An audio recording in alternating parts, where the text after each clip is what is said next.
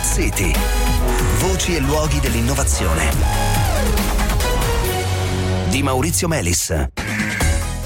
Buonasera, buonasera, benvenuti a Smart City. Questa sera torniamo a parlare di startup, è un po' che non lo facciamo e eh, perciò andiamo a Frosinone per parlare di una startup che eh, si chiama Reco 2 che ha messo a punto una tecnologia, un processo per realizzare di fatto al momento delle pavimentazioni stradali per lo più, anche pavimentazioni per interni, ma insomma potrebbero essere più numerose come vedremo più avanti poi le eh, applicazioni e tutto questo a partire da eh, materiali eh, di recupero, di riciclo, di fatto scarti di lavorazione provenienti da altre industrie con un processo che non fa uso di calore, non fa uso di eh, leganti e quindi è diciamo altamente sostenibile. Ne parliamo con Desiree Farletti che è cofondatrice di Reco 2. Buonasera, benvenuta.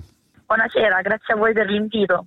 Allora, voi avete anche vinto assieme ad altre sette start-up l'ultimo programma di accelerazione del PolyHub, che è il, il, centro di innovazione del Politecnico di Milano. Allora, voi realizzate questi manufatti, assomigliano un po' a uno, per esempio, dei San Pietrini, uno può immaginare, no? Con cui si fanno le pavimentazioni, per esempio, per, per esterni. Intanto, da che materiali partite? Partiamo da sottoprodotti industriali, ovvero da scarti di varie lavorazioni che per normativa possono essere riutilizzati e rimessi in commercio. In particolare noi abbiamo individuato una vasta gamma di sottoprodotti che possono essere utilizzati mm. per realizzare per i nostri prodotti. In particolare parliamo di uh, sottoprodotti della, della, filiera metallurgica, quindi quelli scarti che fuoriescono durante il processo di lavorazione sia dell'acciaio che della, della ghisa mm. o possiamo anche utilizzare sottoprodotti della filiera di estrazione delle, delle cave, quindi mm. sabbie uh, da, da estrazione tutti quei sottoprodotti che possono vetro anche uh, se non avere, sbaglio giusto? Anche ve- esatto anche, anche, vetro diciamo tutti quei sottoprodotti che hanno una base aluminosilicatica che okay. ci permette appunto di, di, far avvenire quella che è la nostra magia le nostre sì, ecco, infatti, perché a questo punto chimiche. questi materiali che saranno in forma di granulati o di polveri voi li miscelate e poi che fate?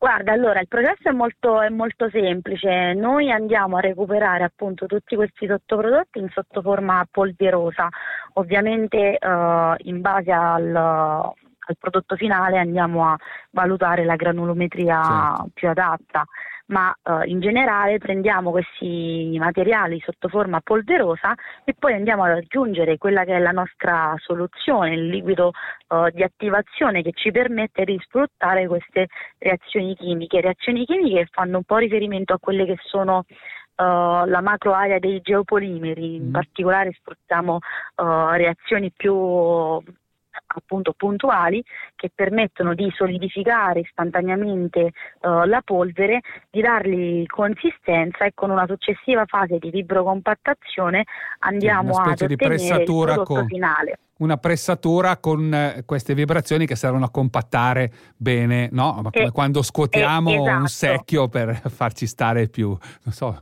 o un barattolo per farci stare più caffè, ecco, insomma, è, è la stessa esatto, cosa. Esatto, Diciamo ecco. che questa sì. fase dà, dona al materiale una maggiore resistenza, certo. una maggiore compattezza, quindi parliamo ecco, di voi quelli che aggiungete, perché sennò sembra quasi una magia, voi aggiungete dei catalizzatori, cioè delle sostanze che per loro natura facilitano eh, esatto, altre reazioni esatto. chimiche, no? Il nostro è a base acquosa e permette appunto di, di, accelerare questo processo di reazioni chimiche che avviene all'interno del, dei nostri materiali sì, e chiaro. appunto ci consente rispetto ai tradizionali prodotti di abbassare mm. drasticamente le temperature.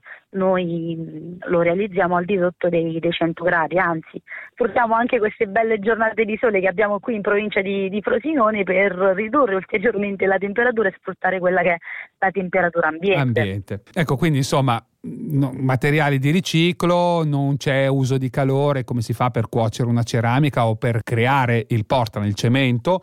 eh, e quindi insomma uh-huh. bassi consumi energetici e bassi consumi di materiali.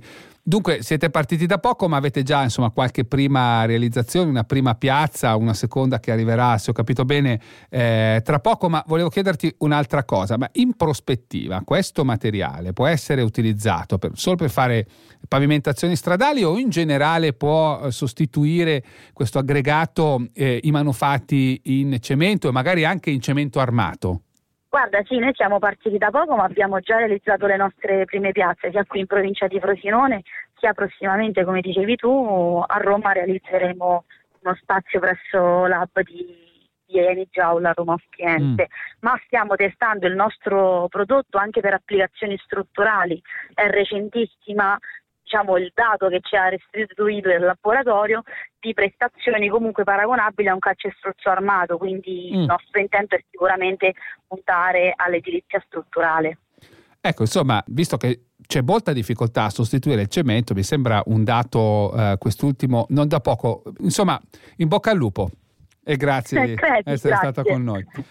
Bene cari ascoltatori, ci fermiamo qui. Domani l'appuntamento con Smart City Extra Large, l'appuntamento in podcast di Smart City qui su Radio 24. Ci risentiamo lunedì. Buona serata.